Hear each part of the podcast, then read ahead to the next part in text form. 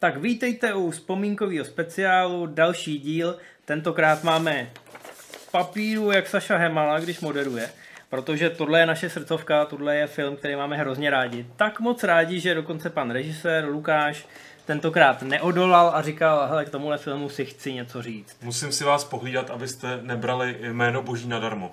Když si řekneme, co je Jméno boží, dneska je Jméno boží Robocop. Takže si probereme, probereme Robocopa, prvního, trochu druhýho a asi minimálně zbytek. No a mimochodem u tohle filmu hrozně často budete říkat Ježíši a nejen proto, že je tak hrozně boží, ale protože hlavní hrdina je vlastně analogie na Ježíše Krista. Paul Verhoeven, který to natočil jako svůj v podstatě blockbusterový debut v Hollywoodu, hrozně dlouho hledal látku a nakonec vzal něco, co původně vyhodil do koše, protože ho to nebavilo. Ale nakonec si to předělal k obrazu svému a myslím si, že tenhle obraz uctíváme i po víc než třiceti letech. Tam je vlastně hezký, že on to vyhodil okamžitě, že ho to nebavilo vůbec a z toho koše to vytáhla jeho manželka, která ho přesvědčila, že to má nějaký potenciál, že by se u toho mohl docela vyblbnout a manželka se musí poslouchat asi, tak... No, ono to děkujeme teď... paní Verhoevenové. Já celkem chápu, že když byla k dispozici jenom několika stránková nějaká vize Eda Neumeiera a Michaela Minera, tak to možná nevypadalo úplně jako super film. Ono to znělo trošku béčkově, znělo to trošku corny, cheesy, jak se říká v Americe. Ed Neumeier vlastně dostal ten nápad na tenhle film, když šel kolem plakátu na Blade Runnera a jeho kamarád už to viděl, takže mu říkal, no tam je takový, takový policajt a ten loví roboty, co vypadají jako lidi. No a Ed Neumeier se automaticky jako domyslel, tak to je jako robopolicajt, ne? To je policajt loví roboty, že jo? No a když mu ten kámoš řekl, že vlastně je to úplně jinak a že ten děj se ubírá úplně jiným směrem, tak Neumeier si řekl, aha, ale můj nápad je taky dobrý. A ten a, název je dobrý. A ten název je super, takže to sepsal do nějakého scénáře a potom potkal právě toho Minera a ten měl zase jako nápad na film o policajtovi, který byl nějakým způsobem zastřelený v akci, ale jeho duše se vloží do stroje. To bylo tenkrát na konci osmdesátých celkem populární, jak v Asii, tak v Americe. Se tohle hodně řešilo, no tak dali ty nápady dohromady a vymysleli nějaký nástřel a ještě jako to pojmenovali tak jako Robocop, že jo, a všem těm studiovým hlavounům to představovali jako, že to je moderní verze toho Lone Rangera. Ostatně určitě si všimnete, že ten Robocop má pistoli, kterou takhle točí na prstu, jako kovboj. No a když to takhle představíte nějakému studiovému hlavounovi, tak si řekne, aha, dobrý, westerny, v osmdesátkách.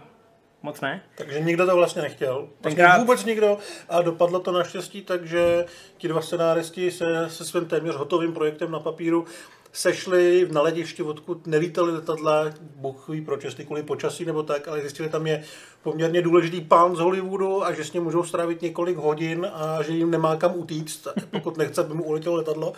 A doslova mu ten projekt vnutili a on na to kejvnul, přišlo mu to jako dobrý nápad a už to bylo na dobrý cestě do toho odpadkového koše u Verhoevena. Ukecali ho, protože opravdu to, opravdu to nikdo nechtěl. Všimněte si, jako rok osmdesát sedm, tenkrát frčeli trošku jiné věci. Tohle byla dystopie, odehrávající se v Detroitu budoucnosti a bylo to o policajtech, jak jste možná viděli v některém z našich předchozích dílů. Policejní akademie, to byla tenkrát pecka, jo? Policajtům se smát a tak podobně. Na druhou stranu Terminátor byl rok starý. A hlavně ty roboti se začaly přetřásat, jak říkám, na obou stranách zeměkoule, takže to určitě pomohlo. No ale dostalo se to k tomu Verhoevenovi, jak jsme řekli, a na základě toho se začali kolem toho motat i nějaký lidi. Začal se přemýšlet nad castingem. Verhoeven chtěl Rutgera Hauera, protože... Chtěl, protože byli kamarádi, chtěl Arnolda, kolem castingu se motali lidi jako Armand Assante, padlo jméno Sylvestra Stallona, byl tam Michael Ironside, který byl v osmdesátých letech prakticky úplně u všeho, ale všichni měli jeden veliký problém a to, že byli velký. Byli příliš velký, nejen Arnie, který byl velký ve všech směrech a Rutger Hauer není zrovna malej. No a oni přemýšleli, jak udělat to brnění. A do toho brnění se musel ten člověk vejít. Druhá věc taky byla, že ta postava je vymyšlená tak, že je to spojení člověka a stroje. No a upřímně řečeno, z toho stroje nečouhá moc toho herce, takže některý herce zase odradilo, že z toho opravdu bude koukat jenom brada. Ten podstatě... samý problém řešil po letech Sylvester Stallone soudci Dreddovi, kde si sundal helmu se slovy, že lidi přišli na něj a ne na jeho čelist a, a nepřišel na něj vůbec nikdo. Takže bylo potřeba se nad herce, který má takový ego, který zvládne to, že většinu filmů je vidět jenom od nosu dolů. To znamená herce, který ho nikdo nezná. Asi tak. No. No, mimochodem, když jsi zmínil soudce Dredda, tak vlastně první inspirace na skeče, jak by ta postava měla vypadat, postava Robocopa, tak vycházela ze Soudce Dredda. Dokonce existuje nějaká verze, kdy oni vzali komiksovou postavičku Soudce Dredda a trošku mu předělali tu masku, tu helmu, a od toho se vlastně odpíchli. Dostal na starosti design toho, té postavy, toho brnění. Dostal na starosti Rob Bottin, který předtím se uvedl, myslím, velmi, velmi efektně věcí. Ale tohle přece jenom bylo něco úplně jiného. On dostal za úkol postavit brnění se vším všudy a šel do toho, že by to měl být takový ten atletický, antický ideál, ale vyrobený z kovu. V podstatě to, co jsme viděli v remakeu o x let později. Přesně tak. Takže vymyslel nějaký brnění. Verhoevenovi, který už mezi tím na ten projekt kejvnul, tak tomu se to moc nelíbilo, takže došlo k neustálému překreslování, předělávání. Bottin si nakonec prosadil svojí, takže ten kostým vypadá, jak vypadá. Mimochodem, film stál třináct milionů dolarů a na ten kostým se vyhradil jeden milion dolarů jenom na výrobu toho kostýmu, protože všichni věděli, že v tom odehraje ten herec devadesát procent filmu, bude na všech plakátech a bude to ta věc. Když vezmeme o x let později z Ironmana, tak to je přesně ono. Prostě Iron Man musel skvěle vypadat, že jo? Proto na veškerých těch udělátkách a na tom, jak Tony Stark leze do kostýmu, tak na to se věnovala patřičná pozornost a tady to bylo úplně stejný. A stejně, když to stálo ten milion, tak ten v tom kostýmu se nedalo skoro žít. Nedalo se v něm žít, protože byl mrňavý i pro toho Petera Wellera, který nakonec urval tu hlavní roli. Eh, Weller byl celý den nasoukaný vlastně v kovový bedně a je, dostal asistentku, která byla zodpovědná jenom za to, aby pravidelně pil. V půlce teda mu někdo toho kostýmu přimontoval větráček, aby se tam dalo vůbec nějak žít, ale natáčení jednoduchý to nejspíš nebylo. No a vezměte si, původně měl ten kostým být opravdu kovovej, protože musí to tak vypadat, že jo. Ale když vyrobili nějakou maketu, tak zjistili, že se v tom absolutně nedá hejbat, že to furt skřípe, takže se nedá na place absolutně nabírat zvuk. Zkrátka to nefungovalo. Takže Rob Bottin po nějakých experimentech nakonec vyřešil e, celou věc tak, že to vyrobil z pryže, která byla přece jenom trošku ohebná, byla to formovaná pryž, takže všechno to vypadalo v podstatě tak, jak vidíte v tom filmu. A to kouzlo, že to vypadá jako kov, tak to je celý ve světlech. Oni to prostě dokázali tak nasvítit, že ta zelená pryž se začala díky tomu světlu tak lesknout, že vypadala jako kov. Je to jeden z těch filmových zázraků, který máme tak rádi. Tady je samozřejmě super to, že mu to odlehčili, že v tom mohl přežít, ale zároveň já si myslím, že ten kostým je dneska legendární, hlavně díky tomu, že působí jako kov, že působí jako něco velikýho a těžkýho a že ten hrdina dokáže projít zdí, protože to je opravdu velká železná mašina. Pro mě tohle byl v podstatě, když jsem byl malej, asi ideál toho policejního robota. To, kdyby byl atletický, tak je to podle mě nudno. Tohle byl prostě tank. A, který a je, se nepotřebuje moc rozdížet doleva doprava. Asi prostě. Tak, no. Ale vrátil bych to ještě na moment tomu kostýmu, protože ty první zkoušky, nebo dejme tomu, když už to měli nějak jako sice hezky nasvícený a ten efekt, jako když se toto stálo na místě, byl dobrý, tak v praxi to vůbec nefungovalo, protože ten, ten Peter se v tom vlastně nevěděl, jak přesně se v tom pohybat, zkoušeli to takhle, zkoušeli to takhle. A část toho úspěchu výsledného byla jednak, že našli ten... ten dobrý jako kompromis mezi tím, aby to byl ten robot, ale aby, aby ty pohyby byly plynulý, jo? Aby, to ne, aby to nebylo takový to trhaný, jako zasekávaný. On měl speciální vždycky... koučku na pohyb, která vlastně učila nějaký herecký akademie, respektive byla uh, šéfů oddělení, já nevím, se to měl být jakoby mimové nebo někdo takovej, a prostě nejlepší, nejlepší člověk na pohyb v prostoru, pohyb na jevišti. Několik dní spolu trénovali a vymýšleli, jak udělat ty pohyby realistický, zároveň robotický a asi odvedli dobrou práci. Tohle právě natočili a potom teprve, když tomu dodali ty zvuky těch servomotorů, tak mm. tam přišel ten heureka moment, že, nebo spíš takový Pa- padání kamenu ze, ze srdce. Nemáme průser, jo, protože na tom ten film... To je jako u Vadera, že jo. Od Vadera, kdyby si jakoby dal pryč to dejchání, tak najednou je kouzlo pryč. Ale tady přesně, jakmile se Robocop pohne a ty slyšíš ten zvuk toho hydraulického lisu, tak najednou to tam je. A samozřejmě spousta malých detailů. Vy vidíte na začátku Murphyho, asi bychom se za chvilku měli tak tomu, o čem to je, pro ty, kdo to třeba neznají. E, tak ve chvíli, kdy je Murphy ještě člověk, tak on vlastně umí tu fintu s tou pistolí. ukazuje to svýmu synovi, který jako protože ho má za sleduje... toho novodobýho kovboje. A jeho syn sleduje, myslím, Lone Rangera v televizi. Sleduje seriál T J. Lazer, který ah. je pochopitelně inspirovaný různýma Lone Rangerama. A T J. Lazer to tam přesně takhle dělá vždycky, jako je toho signaturní pohyb. A on, tati, dokážeš to taky? Tak táta, protože Murphy ještě zažíval, vlastně potom jako robot je v podstatě no, tady dokonalej... Tam... Táta, dokonalej policajt, skvělý prostě sympatiák. No a hlavně je to to pojítko, že jo? I pro něj je to ten signature pohyb, podle kterého někdo potom pozná, že to je on. Nicméně, jako robot to má vylepšený, nejenže má obrovskou bouchačku, která vychází z Berety devadesát tři R, což je taková futurističtější, brutálnější verze Berety devadesát dva F, což je jedna z nejpoužívanějších policejních a vojenských zbraní vůbec. Ale přece jenom ji trošku vylepšili. Původně měl mít Desert Eagle, což je obrovská bouchačka, taková ta, co porazí na naplněnou popelnici, že jo, na deset metrů. Ale když jí dali, když jí dali Robocopovi do ruky, respektive Wellerovi, když byl v tom kostýmu, on měl ještě takový velký rukavice, který se hrozně jako blbě ohýbaly. Což taky přineslo spoustu zábavných situací na place. Natáč, no, scénu odemykání dveří od, natáčeli padesátkrát. No, on měl chytit, on měl chytit klíčky od auta, který mu e, někdo z těch policajtů, nebo jeho parťačka mu je hodila a on to furt nemohl chytit. Že to točili padesátkrát, to musela být zábava. Nicméně ta bouchačka, ten Desert Eagle najednou vypadal hrozně malej, takže nakonec vzali tu beretu a udělali z ní obrovskou s nástavcem. No ale finta je v tom, mimochodem kultovní scéna na střelnici. Naprosto. Mě baví scény na střelnici obecně, jako jo, smrtonosná je... zbraň a tak, mm, ale... Tohle bych řekl možná nejlepší v historii filmu. Tohle je výborný, no. Nicméně, po té, co s tou pistolí vystřelí, ta pistole střílí zhruba jako kulomet a dělá opravdu takovýhle díry, tak s ní samozřejmě zatočí, ale nedá si jí zapas, dá si jí do stehna. Respektive takhle mu vyjede ze stehna, já vím, že to tady nevidíte, ale ze stehna mu vyjede jako držák, do toho to dá a ta bouchačka zajede celá do stehna a to je prostě boží. Takový skoro Cronenbergovský moment, kdyby to, bylo, kdyby to byla kůže. Jako no, takový to... videodrom jako trošku jako místo do břicha. Tak je to tak, stehna. no.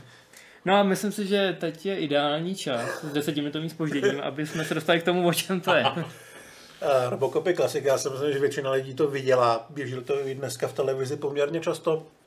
Ale pokud fakt náhodou nevíte, je to film z blízké budoucnosti, respektive nevím, jaký to je rok, ale tehdy to měla být budoucnost, dneska už by to asi byla minulost, budiš.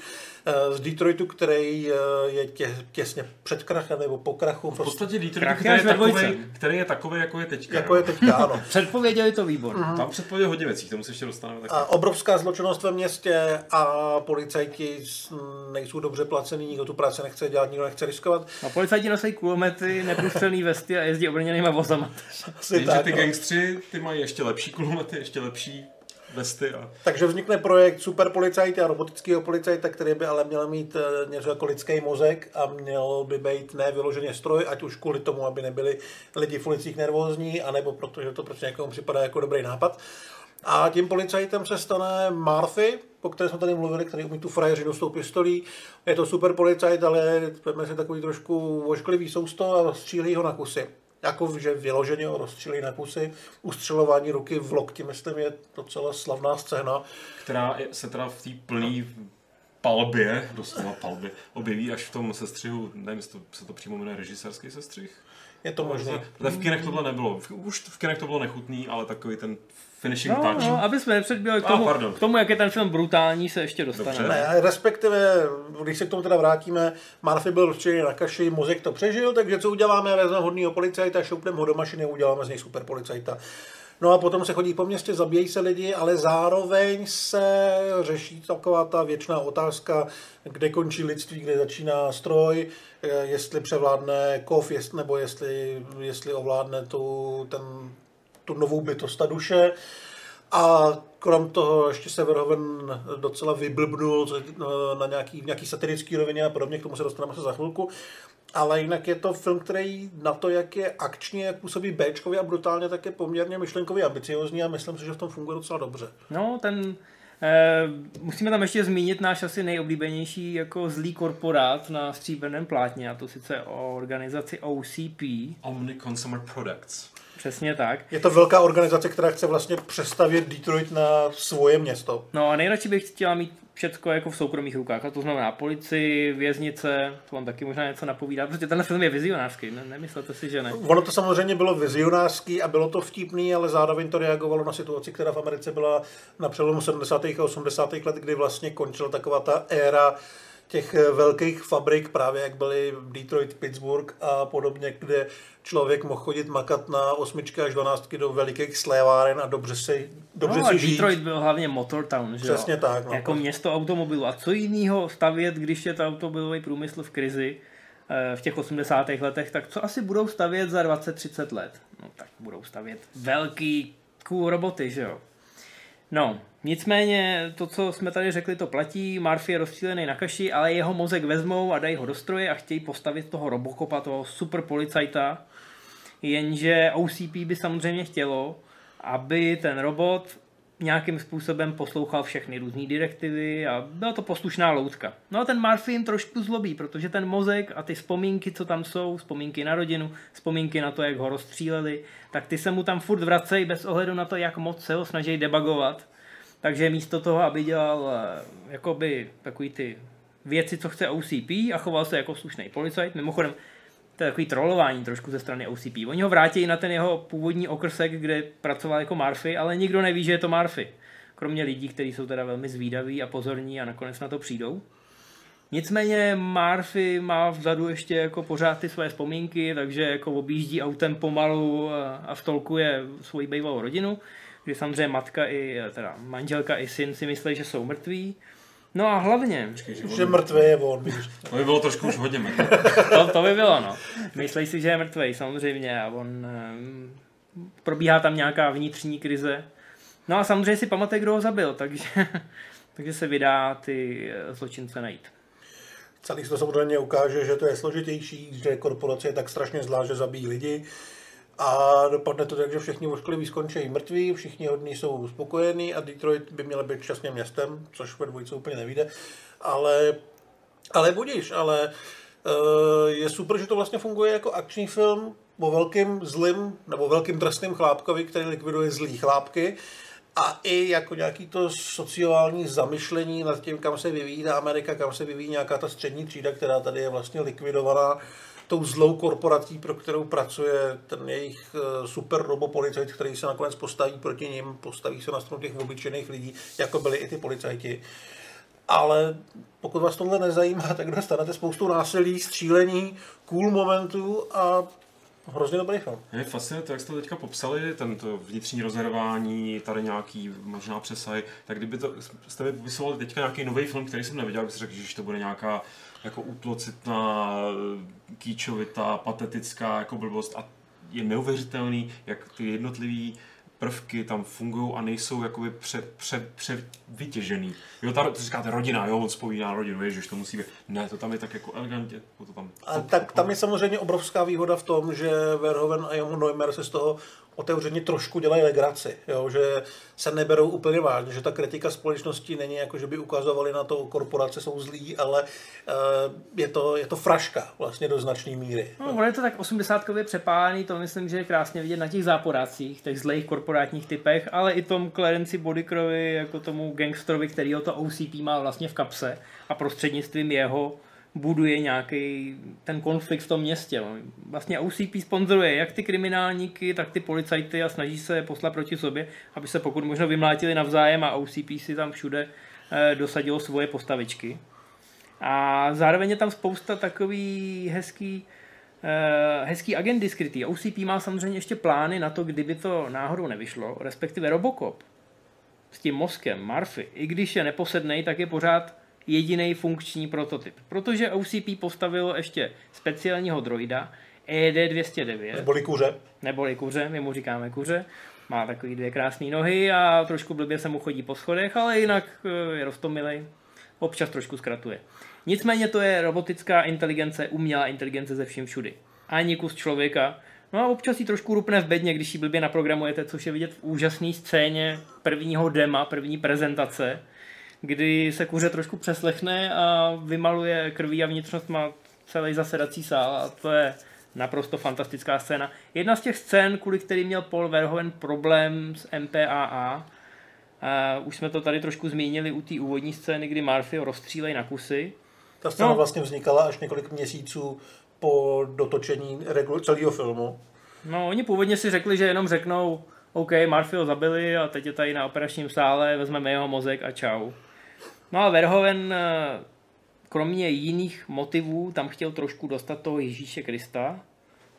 To znamená, že Murphy umře bolestivou smrtí, ale potom je vzkříšený v tom těle toho Robocopa. A v jedné fázi pak i chodí po vodě. Chodí po vodě ve finální scéně, pokud si toho všimnete, tak to trošku vypadá, když tam prochází takovou louží, že, že chodí po vodě. Nicméně k Ježíši Kristovi samozřejmě patří ukřižování. To znamená, že Verhoeven si řekl, OK, tak toho Murphyho musíme zabít brutálně. A když říkám brutálně, tak myslím umučení Krista brutálně. Prostě pašie Petera Wellera. To znamená, že oni ho, vlastně ten Clarence Boddicker a jeho kumpáni ho v té továrně sejmou, dostanou ho na zem a pak, no pamatujete si tu scénu, kdy se Kristovi do ruky zabodává hřebík. Tak si představte, že místo hřebíku byste použili brokovnici. Z té ruky nic nezůstane, je to naprosto naturální, brutální, šílená scéna. No a chlapci v komisi pro doporučování ratingu tak se z toho opravdu obkreslili a rovnou tomu napálili iks kový rating. To znamená nepřístupno komukoli, kdo ještě nemůže chlastat, což je v Americe dvacet jedna let. A komerční sebevražda. Což by byl samozřejmě problém, to opravdu u žádného komerčního filmu neprojde. Robocop stál jenom třináct milionů, ale pořád stál třináct milionů, což nebyly malý peníze a studio samozřejmě očekávalo nějaký výdělky. Takže donutili Verhoevena, aby to trošku ošéfoval. Vzniklo celkem dvanáct verzí, než jsme se dostali k Erku. Než teda jakoby komise uznala, že tohle se může pustit mezi lidi. A, takže udělali se drobné úpravy v těch scénách, které jsme zmínili a zároveň, aby se trošku zlehčil ten tón, tak tam přibyly reklamy. Verhoeven tam vložil takový reklamy z toho světa, který měli satirizovat jaksi to... Ten to svět. Reklamy nebo přímo to celý ten televizní zpravodajství? Celý ne, celý zpravodajství, nebo některé no. věci vznikaly už během natáčení. Mm-hmm. Dokonce existuje historka, že když přišla na natáčení Nancy Allen, která tam má vlastně mm. druhou hlavní roli a hraje partičku jak Murphyho, tak Robocopa, tak Verhoeven natáčel jeden z těch klipů pro tu televizi, který jsou strašně, uh, strašně se tam přehrává, dějí se tam absurdní věci. Je tam nějaký týpek, který má vedle sebe dvě nějaký prsatý štětule a snaží se je prodat nebo co si. A Nancy Allen netušila, že to má být reklama ve filmu a prej okamžitě chytil totální rapl, čemu se to upsala a že pracuje s naprosto neschopným psychopatem. Protože to, co mu vzniklo, samozřejmě muselo být strašlivě špatný.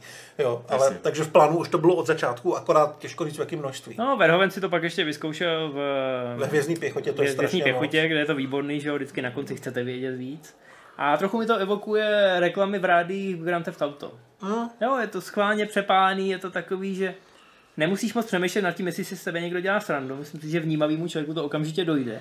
A i díky tomu ten rozměr té satiry v tom Robocopově je tak krásně hmatatelný a nadčasový. No, v podstatě tehdy to mohlo působit přepálený, že prostě ty, i ty moderátoři těch zpráv, mm-hmm. jak prostě vždycky tak smutně se zatváří, přečtou nějakou zprávu, že Laser prostě vládní vystřelil blbě, zemřelo strašně desítky tisíc lidí. A pak najednou, no a teď tady máme prostě veselou Čivavu, jo, nebo něco takového. No, a teď podívej se, jak, dneska, jak to dneska v podstatě jako... No, spousta těch věcí, které tam dali a které si říkali, to je přepálený, tak to snad musí pochopit, že si děláme srandu. No. Přetožte o dvacet let dopředu a už taková sranda nebyla a všichni to bereme jako přirozenou součást našich životů. Nicméně M P A to tenkrát stačilo, řekli si, ah, lidi se zasmějou, je to trošku nadsázka, tak my vám to erko dáme.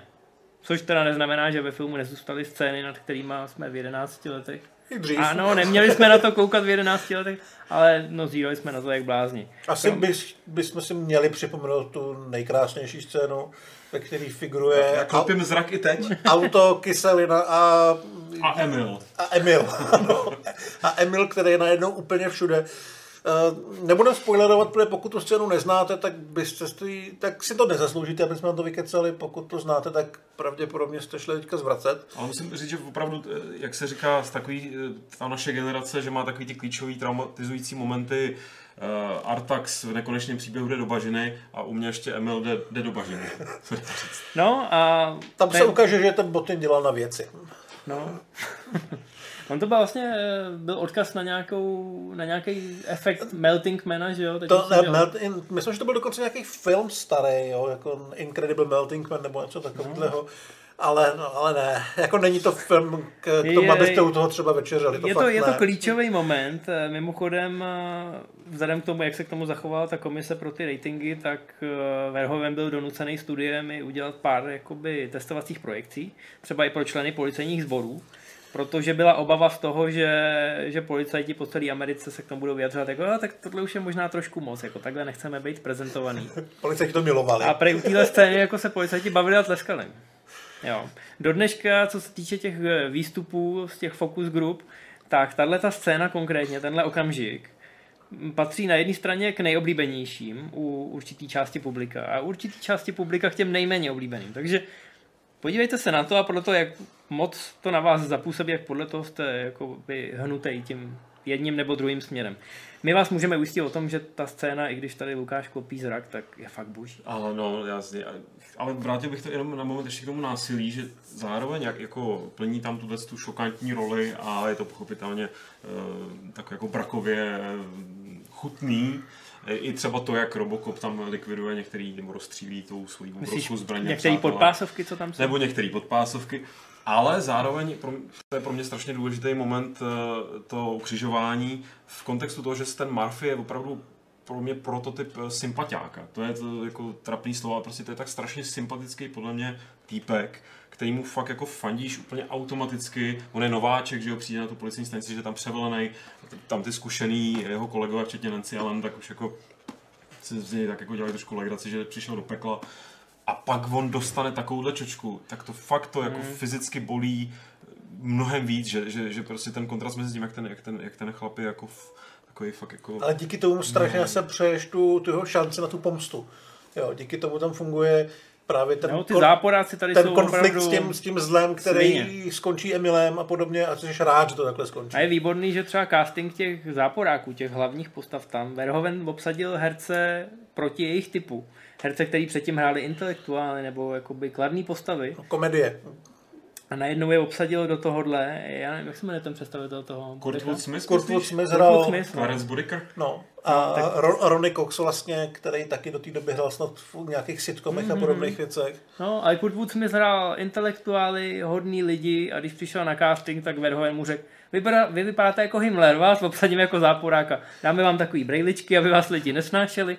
Bude to perfektní, no a, a je tam výborný. Hlavně, ale když si to srovnáte s tím, že o rok později hraje v Společnosti mrtvých básníků jakoby záporáka, byť právě toho intelektuálního, ale typově úplně jiného, on ten ksicht má furt stejný, ty brevičky zase tak moc neudělají, ale tady je to prostě jaký ten totálně unhinged, jak se říká hezky český feťák, prostě takový prostě bohem, hedonista s obrovskýma zbraněma. A podle mě to bylo skvělý, jako skvělý nápad, protože e, fyzicky na toho Robocopa v tom filmu nikdo nemá. Ani, ať už to jsou lidi, nebo to je to S dvě stě devět, ten druhý robot.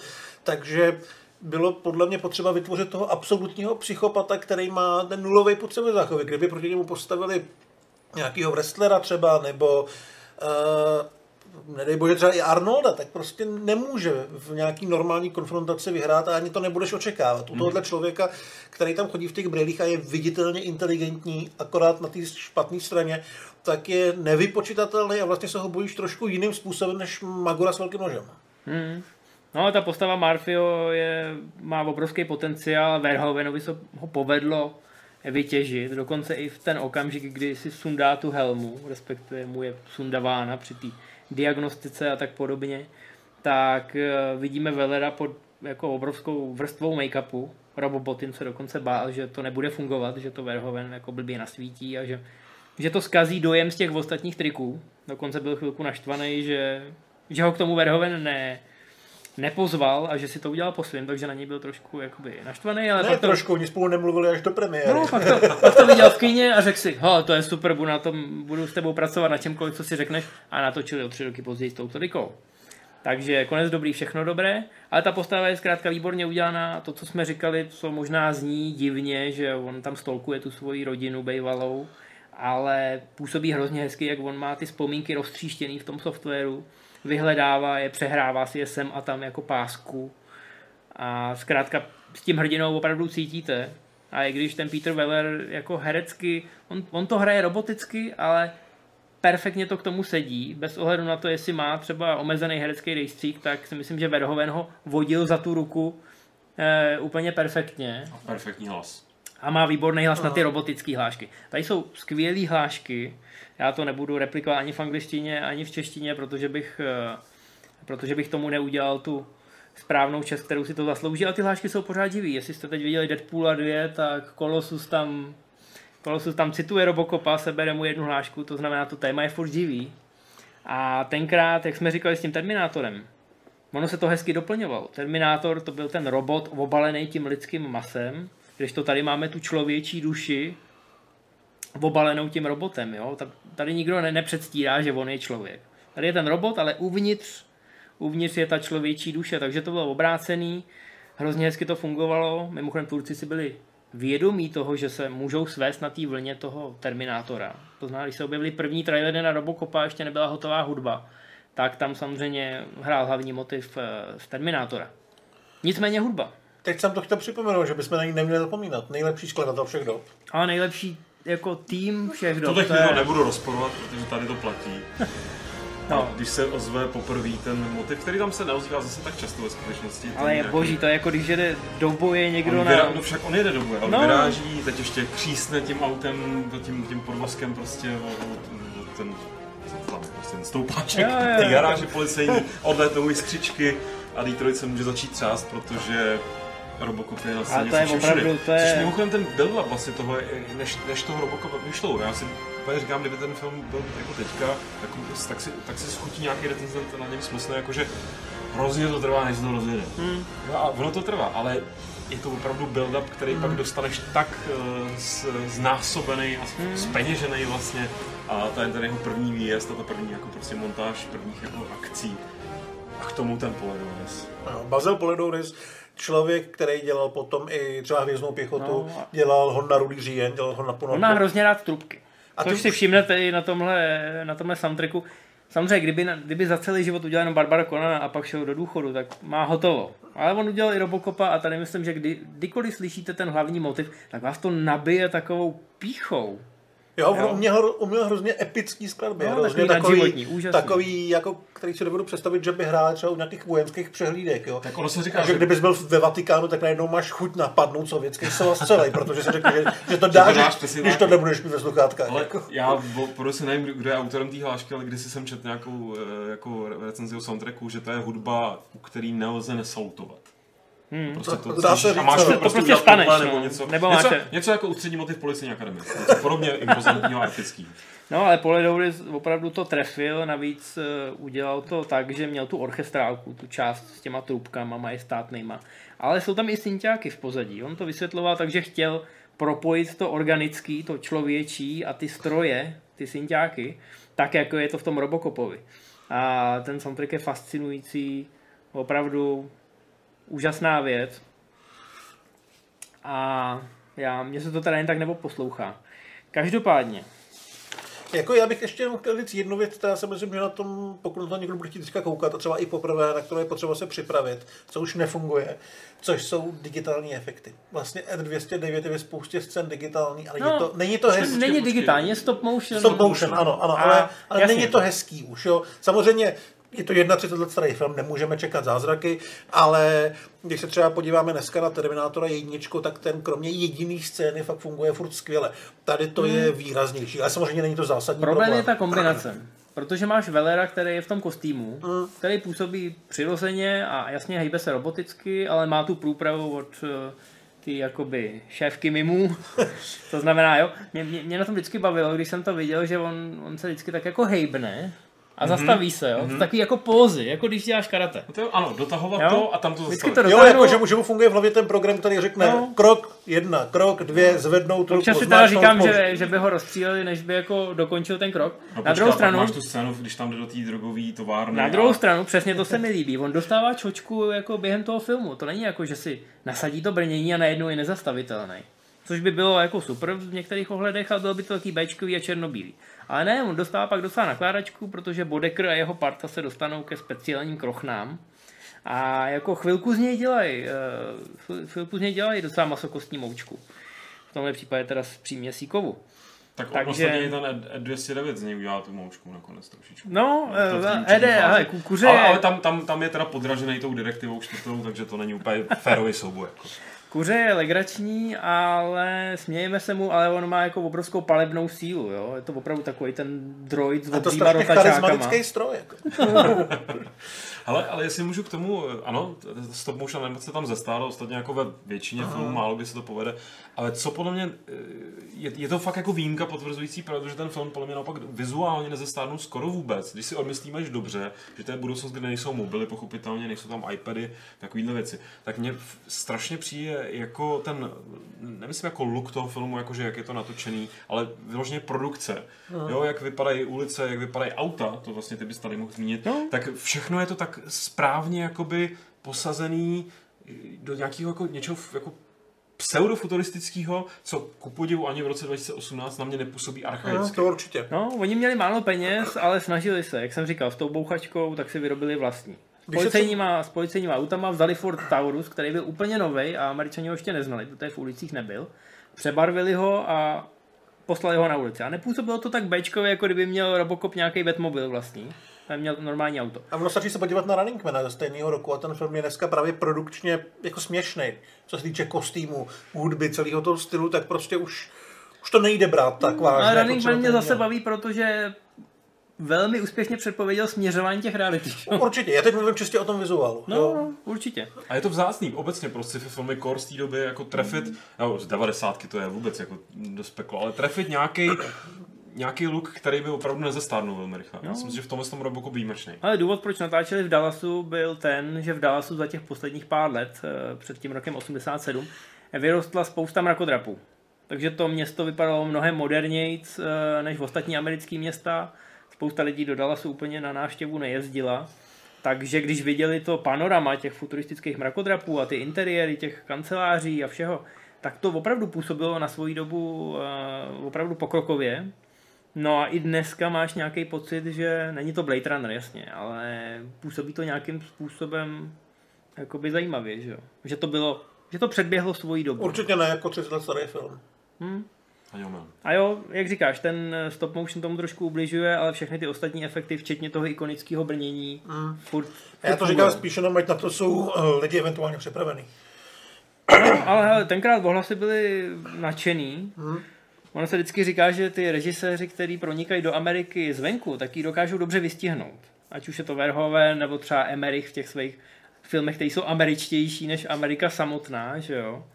A kdyby on do toho neinstaloval ty podtexty, ať už ten antikorporátní, nebo toho Ježíše, kterýho, my to tady říkáme trošku z legrace, ale ono to tam opravdu je a hezky to ladí s tím brutálním vzezřením, protože ta akce je opravdu jak od sama Peckinpah a bylo by hrozně snadný při nějaký chatrný zápletce, že by to bylo jenom o tom, jo? Že by to byl takový exploitation. Jako roboti a rozstřikující se krev a, a Emil. Fašisti, a policejní. Policaj, přesně tak, že to je. No. Ale, ale zafungovalo to a myslím si, že ten film v roce osmdesát sedm inspiroval spoustu dalších tvůrců a na konci osmdesátek a v průběhu devadesátek se objevily podobný dystopický sci-fi, který rozvíjeli ty témata, který tady Verhoeven nakousnul. No ale tímhle se samozřejmě neskončilo. Tímhle Robocop jenom možná začínal. Mělo, možná mělo. My jsme se teď dost rozkecali, takže možná, že ty další věci, kterých vzniklo hodně, vezmeme rychloposuvem. Nicméně vznikly dvě celovečerní pokračování, tři seriály, z toho dva animovaný, několik videoher, několik komiksů a v roce dva tisíce čtrnáct vznikl remake. A v roce devadesát se začalo reálně přemýšlet o crossoveru s Terminátorem. Ještě, že... Ještě, ještě, že ne. No, ne, v roce devadesát nakonec vznikla plnohodnotná dvojka, nicméně Verhoeven už ji netočil, ten už si hrál s Arnoldem na Marsu. Hele, Verhoeven dostal nabídku, ale kromě toho, že teda pracoval na Total Recall, tak se mu jednoduše nechtělo točit dvojku hned.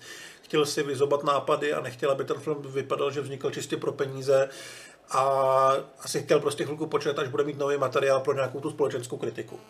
Takže, ale studio mělo samozřejmě zájem to dělat co nejdřív, protože z toho filmu se vyklubal hit. No, vzali, vzali všechny herce, kteří tam byli, kteří nebyli nějak jako extra super slavní. Myslím herce, co přežili. Jo, to znamená Peter Weller, Nancy Allen, Takže ty potom samozřejmě okamžitě skočili, možná už to měli v té původní smlouvě, už tenkrát se to takhle dělalo. No ale hledal se režisér. Hledal se režisér, tam je to trochu složitější, dneska vlastně víme, že to točil Irvin Kershner, který dělal Imperium vrací úder, byl to jeho úplně poslední film.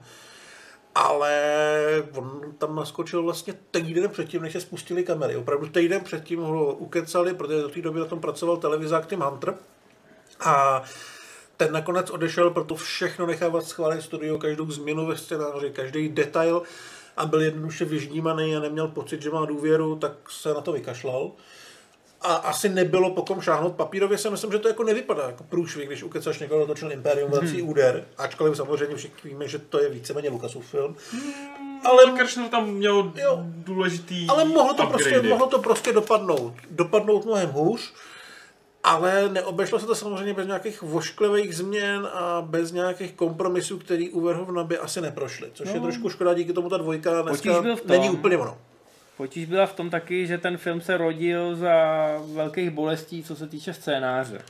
Původní scénář vlastně měli opět psát uh, Neumeier a Miner, mm-hmm. který dokonce to měli nějak připravený, že na začátku měli Robocop rozstřílet na kusy a měl být dát dohromady až za, za dvacet pět let. Ve světě, který byl ještě víc vyhrocený, co se týče těch korporací, on měl být jenom nějaký panák, který, se kterým si hrajou na šachovnici. Což je taková millerovská věc, on to udělal tak s Batmanem Dark Knight Returns a má to jako asi rád. Ten zároveň, zároveň ten měl být vylepšený v tom smyslu, že by měl mít ještě silnější emoce, ve smyslu, že by měl prožívat lásku, nebo asi nějak víc no. prožívat smrtí své rodiny. Ale nevyšlo to, protože začali stávkovat scenáristi, Neumeier s Minerem si řekli, že podpoří kamarády a prostě na tom přestali pracovat, takže se začalo vymýšlet něco nového. Furt tam byl samozřejmě ten Frank Miller, slavný komiksový autor, který má na svědomí třístovku Sin City a podobné věci. Velký pravičák za okolností. Velký pravičák, což prý byl taky trošku problém, že údajně v tom scénáři byly scény, jako že Robocop zabíjí bezdomovce a podobné věci, že to prý fakt bylo moc. No a Millerův scénář částečně se z ní dneska asi vychází, nebo tehdy vycházelo, ale všem bylo jasný, že není možný ho natočit, takže se tam dělali velký kompromisy. Na druhou stranu Miller byl každý den prej na place, i když to po něm nikdo nechtěl, nikdo to po něm nevyžadoval, ale byli, byli tam spolu s ním, bylo to jeho dílo, ale pokud chcete vidět, jak by to vypadalo, kdyby to bylo po jeho, tak uh, on sám ten scénář adaptoval do komiksové podoby. Takže to existuje, ale ten film je tak jako oficiálně Millerův, ale ne. No a dvojka je, dvojka je o dost temnější. Je temnější a je zvláštnější, což je výsledek jednak tady toho že rozháraného přístupu. Myslím, že i toho, že Kershner je takový jako divous, byl takový divous. Nancy Allen, která vlastně s tím točila, tak řekla dokonce čtyři měsíce před jeho smrtí, když mu bylo devadesát, že ten film nenávidí a nenávidí jeho. A ať už konečně umře. No a ať mu to klidně řeknu, že ji tak úplně uprdla, že byla to veřejně na nějakém konu nebo něco takového, že prej zprasil úplně celý film a všechny dobrý nápady poslal do hajzlu. Což je škoda, pokud to tak je, protože já si myslím, že to je film, který je to pokračování, který není. No, nedá se říct objektivně, ale prostě není jako dobrý, ale není, není, není, není, není marný. Má, má fakt jako náběh, ten, ten, myslím, že ten ústa, vlastně ústřední zápletka, to je často, že problém těch pokračování, najdi, o čem to má být, když ty postavy už prošly třeba v té fantastické jednice jako no, všema důležitýma momentama. V komiksech to vidíš často, tenhle problém. Tak. A tady, tady ta zápletka podle mě není marná a to, jak je to rozehraný, ty partie, to, kdo se teda staví proti Robocopovi, to podle mě jako mohlo dopadnout vlastně dobře, dopadlo to tak nějak no, mezi. Oni u toho O C P, u toho zlýho korporátu to tentokrát otočili na jedenáctku, co se týče toho zla. E, takže O C P rovnou chce nechat Detroit zkrachovat, což se v reálu, reálným, reálným konkurentům se to podařilo o třináct let později. Nebo o dvacet tři let později, v roce dva tisíce třináct. Tenkrát se, tenkrát se o Robocopovi dvě zase začalo mluvit, že to je jedno vizionářský téma, že ha, oni to věděli už tenkrát. No, takže oni se rozhodnou vzít policajtům penze a v podstatě celý ten policejní sbor vyhladovět. Začnou stávkovat policajti? Policajti začnou stávkovat. Jako scenáristi. Robocop, ne, no. Robocop nemůže stávkovat, protože má ty své direktivy, že jo? Což samozřejmě znamená, že při nějakém zátahu ho jakoby zločinci jsou přesilovce a celýho ho rozsekají a vysypou ho před tu policejní stanici ty ostatky. A když Robocop dají zpátky dohromady, tak mu, tak mu nahrajou nový firmware, ve kterém je spousta direktiv. To znamená, že Robocop teď už nemůže nic dělat. Místo čtyři tam dvě stě, tři sta nebo kolik je no, myslím. Musí se usmívat a jako říkat fakt divné věci. Což a když ta... si ale zapálíte na ulici, tak vám kolem vás vystřílí takhle kolečko. To, no, jste si... to, je, to je geniální scéna, ale už to je, to je takový... hodně millerovský, mimochodem, takový to, že prostě podívejte, co se stane, když budeme příliš jako politicky korektní, budeme příliš hodní na zločince, podívejte, zkazíte Robocopa. No, ona dvojka je zábavná, ale není zábavná tou verhovenovskou satirou, ale tím, že je to tak přepálený, že já teda už v nějakých dvanácti, třinácti letech, když jsem to viděl, tak jsem si u některých scén říkal, jako, tohle je trochu moc, je to boží, ale, ale je to trochu moc. Máme, máme scén, jestli... No, jako u mě byl ten moment, kdy jsem přeříkal, že tohle už jako fakt úplně nezvládám, když jsem dostal víc prostoru, ten desetiletý záporák. No, no jasně.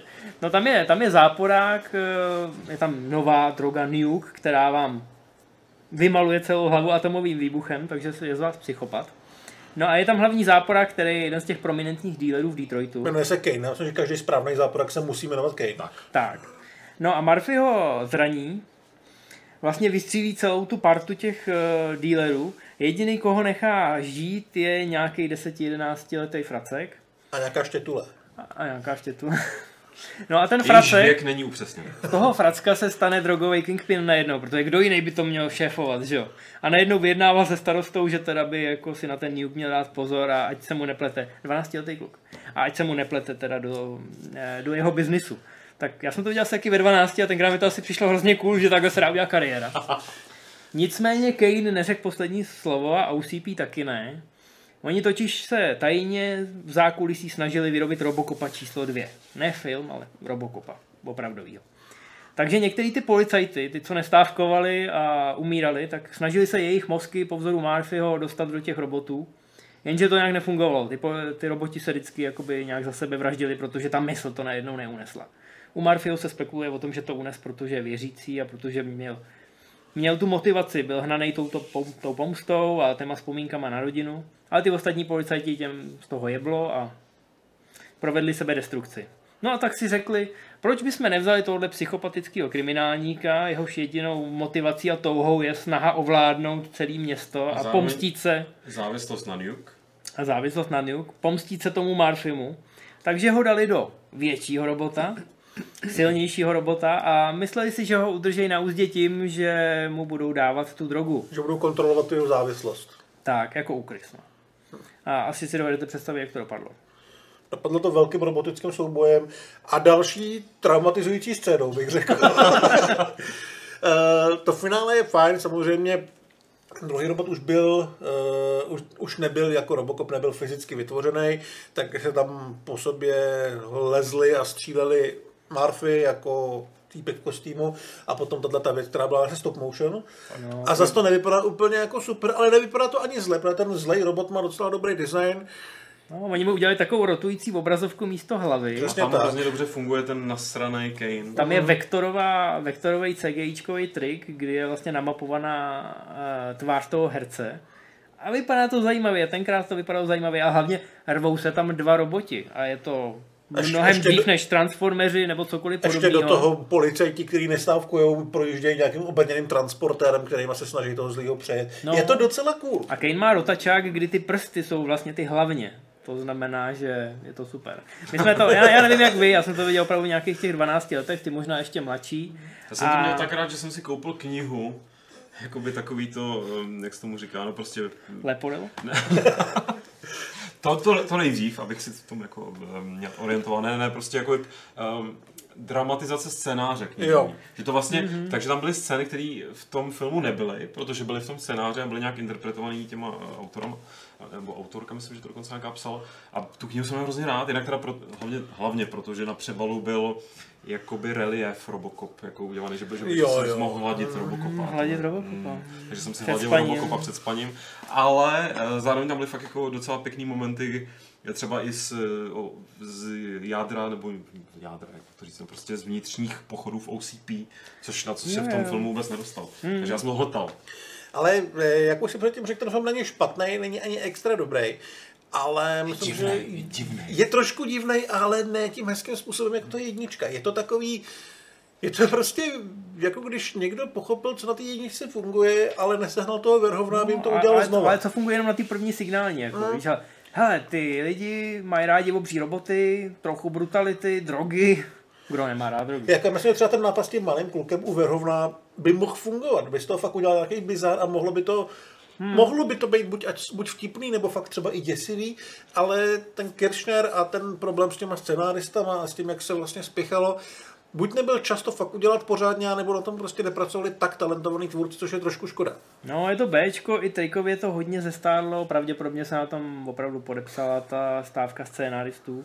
Jenže já si myslím, že důležité je, že my jsme to viděli v tom věku, kdy jsme nebyli tak kritický a možná samozřejmě ani tak sečtělí filmově. No, takže jsme to považovali za super film. Ale, hlavně, Samozřejmě... ale ani dneska to neublíží. Ale hlavně jsme to viděli ve věku, kdy jsme ještě neviděli Robocopa tři. Jo.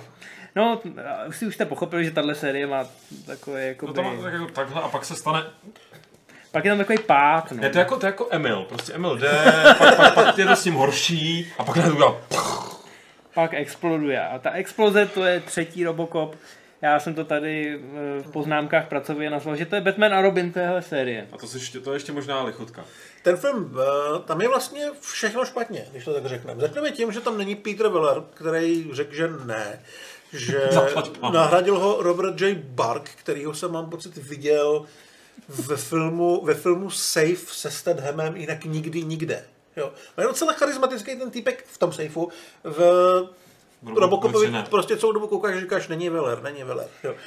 A no. Další velký problém, možná ještě mnohem větší, je, že se z toho rozhodli udělat uh, pohádku, pohádku rodinný film. Oni si řekli, hele, děti mají rádi Robocopa, protože tenkrát už běžely ty animované seriály s Robocopem, který byly takový trošku školomecký. Robocop se vždycky naučí nějakou, nějakou tu lekci, nebo naučí lekci ty kriminálníky. Kdo by neposlouchal lekce od robota, co váží půl tuny a má takovou lebouchačku. No, ale tady fasuje jako partiačku dvanáctiletou hackerku, má jetpack, není to krvavý. A jsou jako... tam ninja droidové, jsou... má jetpack, když to takhle slyšíte, no, počkej, ninja droidové, musí... tak to zní jako božská hudba. Ni- ninja jako humanoidní droidové, což je úplně děsivý a v praxi to vypadá asi stokrát hůř. A je tam nějaký elf, jako záporák, nebo albín? Je tam nějaký albín, který vlastně šéf nějaký bezpečnosti O C P. Ten chlap jako na pohled vypadá jako cool, takový typ jako Steven Lang, budiš, ale v tom filmu není z čeho brát. Je to strašná škoda. Škoda. Scénář zase původně psal Frank Miller, ale tady už si asi řekl, že to nevyšlo a nadlouho zanevřel na Hollywood. Že tady ho naštvali tak moc, že se vrátil až se Cincinnati. A režiroval to Fred Dekker, což je strašlivá škoda, protože ten chlap je hrozně talentovaný. Teďka píše vlastně novýho Predátora se Shanem Blackem hmm. a předtím dělal horory jako Night of the Creeps, což je podle mě jeden z nejlepších osmdesátkových hororů vůbec, ve kterém je všechno zombíci, mimozemšťané. Tom Atkins, který tam musel být v každém takovém filmu. A je tam prostě taková ta scéna, kdy někdo přijde na policejní stanici a řekne, jo, prej jste našli u nějakých magorů plamenomet, můžu se ho počít, jo, ale pak by to vrátil. Je to strašně dobrý film. Jo, je to strašně dobrý film, hrozně vtipnej, hrozně jako chytrý, hrozně fanouškovský. Těžko říct, jestli Dekker narazil na svůj limit, nebo ho prostě semlelo studio, to byl jeho první větší projekt, ale byl to takový průser, že jste z toho vlastně Robocop nějakých patnáct dvacet let absolutně nemohl oklepat. No, je, je to peklo, navíc P G třináct peklo, to znamená, že ani ale ten jedině, masakr, na ten se nedal spolehnout. Jedině na YouTube, se, pokud jste to neviděli, ušetřete si to, nekoukejte na to, dejte si na YouTube pár jako klipů Robocop tři, který vám no. řeknou okamžitě o tom zbytku. Ten zbytek je hlavně potom už jenom nudný. To, já to, já tomu jako nerozumím, kdo tohle to rozhod. Jo, jakoby, že... Ale tak hele, já si dovedu představit, že ten Miller, ta, ta jeho představilost tam jako, že létající, nebo teda ninja, roboti a jetpack na Robocopovi jako v komiksu, který je nějaký spin-off, který nebude jako... Ne, já spíš myslím tu family, tu family friendly atmosféru. No, no to se právě potom sklašovalo podle mě s tím. To je jako přece, kdyby někdo udělal pátýho štílenýho Maxe a... A jako fakt tam hodil Kevina, Kevina Harta jako, jako přesně tak na B M X kách by se tam hodili a hrál by k tomu, hrál by k tomu padesát cent nebo něco takového. Offspring, Offspring. Jo, přesně. No, někdy je lepší neposlouchat ty zákazníky, zvlášť když se rekrutujou z animované verze vašeho hitu. Na to, že ta trojka stála méně peněz než dvojka, mimochodem. Je to není vidět. On Robocop nikdy nebyl super komerčně úspěšný v Americe. Mm. To vždycky doháněla Evropa a Asie. Asie samozřejmě tam... V kontextu rozpočtu jasně, jednička vydělala pořád ještě jako v Americe slušný peníze, ale vždycky vydělal Robocop, ať už libovolný díl, tak vydělal v zahraničí mm. mnohem víc. Pak se chceme smát té Americe, že? No, nebo přesně něk- tak. Něk- někteří Ta satira tam krásně fungovala, Verhoeven věděl, komu to prodává. Nicméně Robocop v té popkultuře si myslím, že přežíval krásně, na tu mm. trojku spousta, no řekl bych, že trojku lidi ignorovali a na dvojku se zapomnělo, takže všichni dneska hláškujou a citujou z té jedničky. A jak říkám, to může být Deadpool dva, který je teď v kinech, ale mezi tím byla spousta jiných projektů. Ale hlavně ten motiv té duše v tom stroji a těch robotů a jejich nějakého fungování ve společnosti, tak to je furt živá myšlenka, kterou samozřejmě jako během těch posledních pár dekád použila spousta filmařů. Takže pořád u těch majitelů té licence jako byla v hlavě nějaká myšlenka, hele, na toho Robocopa ještě dojde. A v podstatě od roku dva tisíce jedenáct už se začalo uvažovat o nějakém remakeu, rebootu. Přece jenom umělá inteligence je všude, že jo, roboti taky, takže proč to neuchopit nějak nově? No, dopadlo to remakem, který podle mě není úplně zlej, ale nebyl moc úspěšný no. a není nějak jako zásadně dobrý. Je to podle mě film, který se stal malinko obětí toho kultu, protože oni najednou zjistili, že pokud to chtějí natočit, tak to asi bude docela drahý, aby to nějak vypadalo. Oni měli obrovský ambice původně. Zároveň věděli, že to nesmí být úplně blbý, zároveň, že to nesmí být úplně jako nudný, furt to musí být chytrej, akční blockbuster, který vychází z nějaký předlohy, která byla prostě hodně poplatná v své době a dneska je dost těžký něco podobného natočit a bylo toho podle mě moc. Takže no. i když tam papírově byl velmi dobrý režisér Jose Padilha, bylo tam velmi dobrý obsazení, Samuel L. Jackson, Michael Keaton, uh, Joel Kinnaman konec konců tam byl velmi dobrý, Michael Kenneth Williams a podobně, tak ten projekt Uh, se bál podle mě jít výrazně jakýmkoliv směrem. Ať už by to byl ten brak nebo akce, nebo nějaký to myšlen... no, oni, myšlenkově náročnější. Oni chvilku nevěděli původně, jak to uchopit. Hmm. Totiž když měl premiéru Iron Man, tak si řekl, hele, Iron Man. Mimochodem uh, Iron, na Iron Mana je v prvním Robocopovi takový hezký odkaz při vykrádačce, myslím, že benzínky nebo nějakého krámu. Tak ten zločinec tam má v ruce komiks Iron Mana. Emil, jak vykrátá. Jo, je to Emil, no jasně, jo. Protože tam, tam poprvé Robocop, že jo, si to spojí, nebo respektive no, řekne, jo, řekne tu hlášku. Že vidím toho Stojanu. Dead or Alive, you're coming with me. No. no, takže tam je komiks Iron Man jako takový pomrknutí. Nicméně po premiéře marvelovského Ironmana a po těch pohádkových tržbách se najednou producentům jakoby sepnulo v hlavě, že hele, chlápek v brnění, to je dobrý. To, to si od někud pamatuju. Takže začali přemýšlet a měli obrovský ambice. Oni chtěli do hlavní roli Toma Cruise nebo Johnnyho Deppa, Keanu Reevese. Jo, zkrátka opravdu uvažovali o tom, že to bude blockbuster ze vším všudy, ale protože se jim nepovedlo ulovit dostatečně velkou hollywoodskou hvězdu, tak zároveň ani nenalákali nějakého domácího režiséra té odpovídající váhové kategorie a nakonec šli za tím Padilhou. Což nebyl špatný nápad, on natočil ty Tropade elite, elitní jednotky. Dva filmy odehrávající se v brazilských favelách, eh, favelách v těch čtvrtích, kam opravdu bez brnění a bez toho nejdete. Byly to filmy, které rozhodně nejsou, bych řekl, primárně divácký. Jsou hodně akční, hodně drsný, ale zároveň dost takový, že člověk o tom musí malinko přemýšlet, jestli vlastně to, co se tam děje, je nutný, nebo jestli to je zlý, protože to je velmi nekompromisní.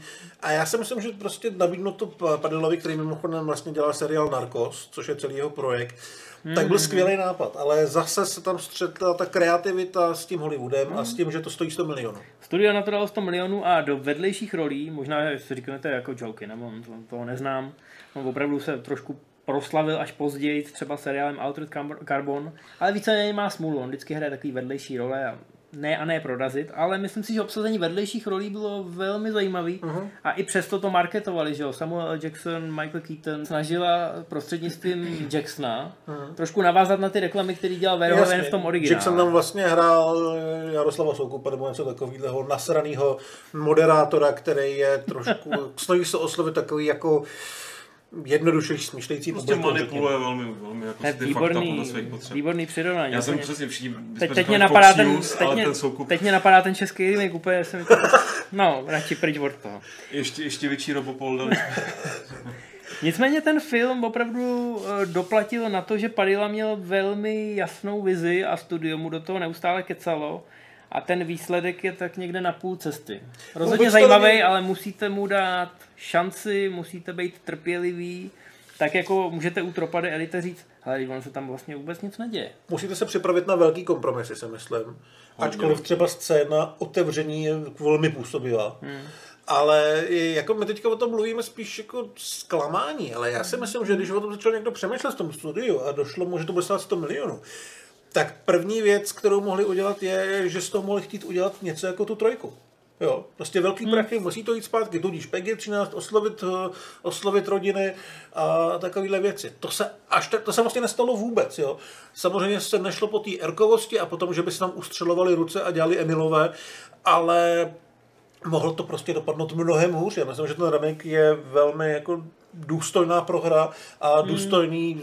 pokračování té série. Určitě mi to přijde z těch čtyř filmů druhý nejlepší. No. Důstojná prohra je velmi dobrá definice. Já si myslím, že taky jsi zmínil, že tomu ublížil ten kult, což já budu ten přesně pří, případ, přistupoval jsem k tomu, že se teda nelíbily vůbec trailery. Takže já jsem tomu přistupoval, že to je úplně zbytečný film, který vypadá hrozně. Mm. Pak se mi to ve výsledku, nemůžu říct líbilo, ale oceňuju, co zkusili a co se jim podle mě nepovedlo. Ale jakoby říkám, jo, klobouček, že... Ale kdyby se to povedlo, kdyby se to po... s dvojkou za tři roky, tak jako se myslí, že jo? Kdyby, kdyby to bylo bez té dvojky, a kdyby se jim to povedlo, tak to skutečně mohl být dobrý, pro mě pořád úkrok stranou, protože je to, jo, nedobře, nevnímám ty filmy, že jsou ve stejném vesmíru.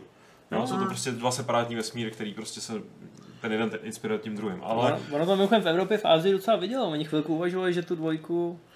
Jako, podle mě by to byl takový ten ideální projekt, po kterém skočí Číňané, jako když oživili Pacifikrem a podobné mm-hmm. věci. Jo? Že by prostě do Robocopa šoupli do Pekingu a tam by, tam by kosil Daniel Lavu a podobné věci. Já bych úplně jako nechtěl vidět, ale um. vlastně původně jeden z, když ten projekt nějakým způsobem kvasil, tak jedno z men, který se kolem něj točilo, byl Darren Aronofsky. Že? Určitě. Jo, Robocopa jako... od Aronofskyho, nezávisle na tom, co se s Aronofskyho stalo nebo nestalo, nebo jak já na něj mám názor v, tu, v tuhle dobu, tak bych chtěl vidět Robocopa. Vlastně Aronofsky je fascinovaný nějakým hmm. ničením toho lidského těla a to tady myslím, že by se vyřádil velmi. Že to na tom filmu je vidět, že na tom chvilku pracoval.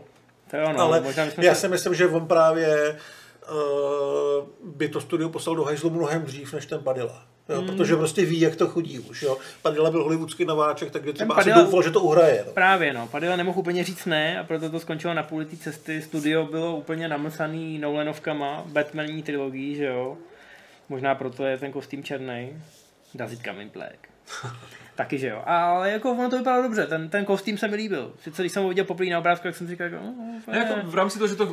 Ale že nešli přímo proti tomu ikonickému looku a... předlohy, to bylo dobrý. Jako... I to cením, tu odvahu jako dobrý, uh, jednak točíme novýho Robocopa v roce dva tisíce, tolik a tolik, kolik to bylo, a uděláme to opravdu i po svým se týče toho, jak to bude vypadat, nebudeme, ten, ten kostým podle mě, kromě toho, že to je týpek v nějakém brnění, tak vlastně fakt je to jako svoje filozofie, nějaká estetická, designová, i to, jak ten, ten uh, McKimonon, já si vždycky Kinemon dokonce, Cinnamon, musím si dát mnemotechnickou pomůcku na skořici, takže se v tom pohybuje prostě úplně jinak, že jo, jako ten, ten dojem z toho Poldy, mm-hmm. už to není, uh, ostatně fungovalo by v uh, dvacátém prvním století tank, co jde skrze stěnu. Právě, no. Asi tolik ne, ne, tam je výborná ta scéna toho tréninku, že jo, kdy on běhá v té hale. Ze začátku si vlastně neví rady s tím systémem. To se mi třeba moc nelíbilo, tam, tam mě to, mě to tak jako ztratilo trošičku poprvé. Jo, jo, ale, ale snažili se o něco novýho, jakoby, ano, jo, a ano. ustoupili tímhle způsobem od toho, že nekopírovali ten děj ty jedničky, toho pro mě bylo dost důležitý, i když je tam samozřejmě hodně styčných bodů. Kdyby to dostal Aronofsky, tak předpokládám, že strávíme dvě hodiny v té laboratoři. Že se z ní ne, ne, ne, nedostane. Origin by byl z toho, jako, že na konci se Murphy postaví na nohy. Jo, jo, jo. A byla vysmívačka. Ale vzniklo to, uh, nemyslím si, že to může konkurovat, takže to může soupeřit s tou nadčasovostí, nadčasovostí toho Verhoevena. Hele, ale když si řekneš, že třeba přistoupilo k Terminátorovi, když vzniklo Genesis, jo, tak jako buďme rádi. No, no to ale tam je ta... To jsme zase u té trojky, buďme rádi, že to není Robocop tři. Jo. Ale tam je ta destrukce jako tím, že točili další a další díly a nikdo je nezastavil, no, že jo. Tady je zastavil naštěstí jako ta kupní síla. Bychom vymysleli z toho času postavit někoho zpátky. No, no ale no. Jak ty říkáš tím Danielem Wu, kdyby to koupili Číňani, tak bychom měli Robo Ninji přesně jako v třetím Robocopovi. Nicméně. Já ještě nám řeknu, než budeš pokračovat, že samotný Ed Neumeier nedávno řekl, že pracuje na dalším díle, který by měl být Uh, ne čtyřka, ale měl by ignorovat dvojku, trojku, měl by prostě navazovat na Verhoevena jako takovýho. Ale no, to pravděpodobně nevznikne nikdy, jo, ale je hezký, že... No, kdyby to vzniklo, bylo by to fajn, už jenom proto, že já bych řekl, že teď je docela populární tyhle ty natruc série ve stylu hele, tyhle díly ty se nám nepovedly, nebo se nepovedly někomu jinému a my je přeskočíme a začneme úplně znova. Terminátor není nic jiného, že jo? Navíc Erka dneska docela táhnou, jak to ukazuje Deadpool a podobné věci. Rozhodně bylo možný natočit film v duchu Verhoevena víc v tuhle chvíli, v této době. A tím, že hlavní hvězda je Robocop, tak by fakt nebylo potřeba do hlavní role toho Cruise nikoho, jako byl ten Kinemon. No, no a když bylo natáčet v Detroitu... do hlavní role a budou všichni spokojení. Když bylo natáčet v Detroitu, tak myslím, že nemusí dělat žádný změny, protože... ušetřej. A já myslím, že Peter Weller ve skutečnosti pořád je dal ten formě a tu bradu, jako tu, tu hlavně, hej, Detroit je skorumpovaný, zkrachovalý, je tam dost charismatického, vyzbrojeného komparzu. Který bude pracovat za byt a za stravu. Tak, kulisy ale, jsou zadarmo, dobře, tam se prodávají baráky. Pokud má být pokračování jedničky, o čem to teda vlastně bude? Jo? Jako potřebuješ tam mít nějakou zápletku, která už nebude řešit moc třeba ten člověk, stroj, člověk, stroj. Jasně. Ale to bylo... Víc bych třeba šel směrem toho, kde končí pořádek, začíná ten fašismus. Jo, něco takového. Jo, jo. A to už jsme samozřejmě v nějaký absolutní... Ale já si myslím, že by to šlo vymyslet samozřejmě... A myslím v rámci akčňáku teda, jo, ne jakože filozofický, hmm. že Robocop tam bude tak, že pak si omylem prostě probodne tím USBčky. No. Ale ještě vlastně hrozně důležitá věc, asi jste zaznamenali pár let zpátky, že chtějí v Detroitu postavit Robocopovi sochu, sochu přes Kickstarter. Jde na to Kickstarter, ano. Takže a dopad ten Kickstarter? dvanáctého května, nebo kdy oznámili, že je hotová, já se domluvili s nějakým vědeckým centrem, že bude u nich. Viděl jsem fotky, má asi čtyři metry. Mm-hmm. A jako... E, nebyl problém s tím Kickstarterem, Kickstarter se vybral, ale pak se hrozně dlouho řešilo, kde by ta socha stála. Právě, no. Mm-hmm. A v Detroitu jí jakoby, ne že by jí nechtěli, i když asi nejsou moc pyšní na to, že se vyplnily ty dystopické předpovědi. Ale furt se řešilo, že by tam někdo ukradl a odvez do sběrny. Nebo tak tak proto, proto to tak dlouho trvalo. Ne, buď nějaká univerzita nebo nějaký vědecký centrum. Jo, jo, jo, je to pravda. Minulý týden nebo kdy. No, no, to je paráda, to jsou krásné zprávy. Nicméně, co bychom ještě řekli? Teď jsem, teď jsem se nějak úplně přetek. Tak ty jsi to úplně nestříhal, máme hodinu šest minut. Takže... Výborně. Takže to, no tak my jsme dneska vzali všechny ty díly. Každopádně řekl bych, že co se týče toho filozofického přesahu, kde by se bral jako nějaký námět na ty další díly, tak myslím, že třeba zrovna v tom Altered Carbon nebo ve Westworldu, teď seriálovým, vidíme, že co se týče robotů a jejich nějakého vnitřního pochodu a té kombinace jakoby lidského mozku a nějakých náhradních těl a schránek, tak tam je, myslím, odkud a kam brát? To možná jo, ale tímto vrátím k té jednice, kde vlastně, jak jsme už zmiňovali, tyhle ty jako rodina, ten jeho... Ta duše, hmm. není to tam jako přepálený, je to tam jako takový prostě um, takový koře, kořeníčko té akce a toho, že to jo, je pořád, jo. Jako, to, a to mě tam fascinuje do dneška. A prvním Robocopovi, že prostě pořád je to film, ve kterém si vlastně může člověk jako projektovat nějaký fantazie, že ten, ten, ta spravedlnost, ta skutečná nějaká pomyslná nedosažitelná spravedlnost vítězí, je cool na to koukat. A nepřipadáš si ani, jako třeba já, jakožto poměrně jako levicově založený člověk, si nepřipadám špinavě. No a já si myslím, že Verhoeven to tenkrát udělal tak, tak nevinně a tak mu ta satira krásně prošla, že to už se nedá zopakovat. Hmm. Někdo by na to musel jít opravdu jinak a zároveň na rozdíl od toho Paji a od toho remakeu by musel najít způsob, kterým by neodkazoval k tomu originálu nebo hmm. nevnucoval ti neustále to srovnání, který nemůže nikdo vyhrát. Takže tak. Pokud nechcete čekat na dalšího Robocopa, tak tady uděláme malou, malý product placement, protože jsme v Games tečka cé zet a protože videohry jsou taky cool, tak v těchto dnech vychází videohra Detroit, Detroit Future of Humanity? Become Human? A, dobře. Detroit Become Human, což je taková filmohra od Davida Cage, který se na tohle specializuje a která se odehrává v budoucnosti v Detroitu, kde opravdu začaly stavět ty androidy místo aut a podle prvních hodnocení to vypadá velmi zajímavě. A taky to je o hledání toho nějakého práva na existenci a jestli robot může mít život, jakože život a být člověk a tak. Ale mám teda pocit, že aktuálně v tomhle ohledu, co se týče tematizace robotických práv, tak za mě teda solo jako... Hodně úspěšně se toho dotknul. A to je takový spor. To zase odbočíme. Hele, zůstaneme v Detroitu, ta hra je zajímavá, podívejte se třeba na ukázky, nebo si o tom něco zjistěte. Dobrý je, na rozdíl od těch pokračování Robocopa, že v téhle hře si ten scénář do značné míry píšete sami. Takže na konci, ať už to končí jakkoliv, můžete být naštvaný jenom sami na sebe. A nemusíte tam mít vůbec žádný Robo Ninja. Tak. A to je vždycky dobře. Ale podívejte se na prvního Robocopa, nebo pusťte si, pusťte si soundtrack, při něm se úplně krásně píše, opravdu vás to nabije, nemůžu to nezmínit. A těšte se na další díl, pravděpodobně bude kratší, my jsme slíbili, že vždycky se vejdeme do půl hodiny, ale tentokrát jsme potřebovali probrat i tu dvojku pořádně. Jsme tady tři navíc, ne dva. No, je to jeho vina. A bavili jsme se o boží přítomnosti, takže... Je to jeho vina. Takže Robocopa si určitě pusťte, aspoň uvidíte, co formovalo naše zvrhlé duše. A... Emil. U vás Emil, u mě Murphy, můj homoerotický nejsympatičtější filmový hrdina. Tak, což znamená, že dámské publikum si u toho filmu asi nepřijde na své, ale my to slibujeme... To naopak, ne? Prostě pěkný chlap. To jo, ale rozstřílej ho na cucky. Ale, ale má rád svoji rodinu. Rodinný typ, hele. No, tak jestli se najde nějaká žena, která v tom uvidí uh, tyhle poznášející Nancy prvky. Allen, která mu nosí přesní dávky. No, ale má krátký vlasy a vypadá jako chlap, chová se jako chlap. Ty ženský v tom filmu rozhodně nejsou obsazený jako podle dnešních genderových kvot. Ale Nancy Allen se mi taky líbila tehdy už. Ale Verhoeven dělal všechno pro to, aby se ti nelíbila. Nutili několikrát stříhat si víc a víc a víc a chtěli absolutně jako desexualizovat, jestli to můžu říct. A pořád to bylo pohodička oproti Kershnerovi. Kdo má dlouhý vlas, nesmí mezi nás. No, hele, na Robocopa se podívejte, protože jakkoliv možná z hlediska Social Justice Warriors jako se stárnou, tak já si myslím, že jako film je to fakt hrozná pecka. Já si to myslím taky. A... Já si myslím, že nezestárnou právě i z hlediska Social Justice Warrior, jako jsem já. No, hele, rozsekněte to v diskuzi. Mě zajímá, jestli se na to fakt podívá někdo, kdo ten film nezná a jak to na něj bude působit, protože... To bych, to bych hrozně rád viděl. To, to by bylo zajímavé zjištění, podle nás ten film obstojí. A příště najdeme asi něco trošku klidnějšího. Něco lehčího.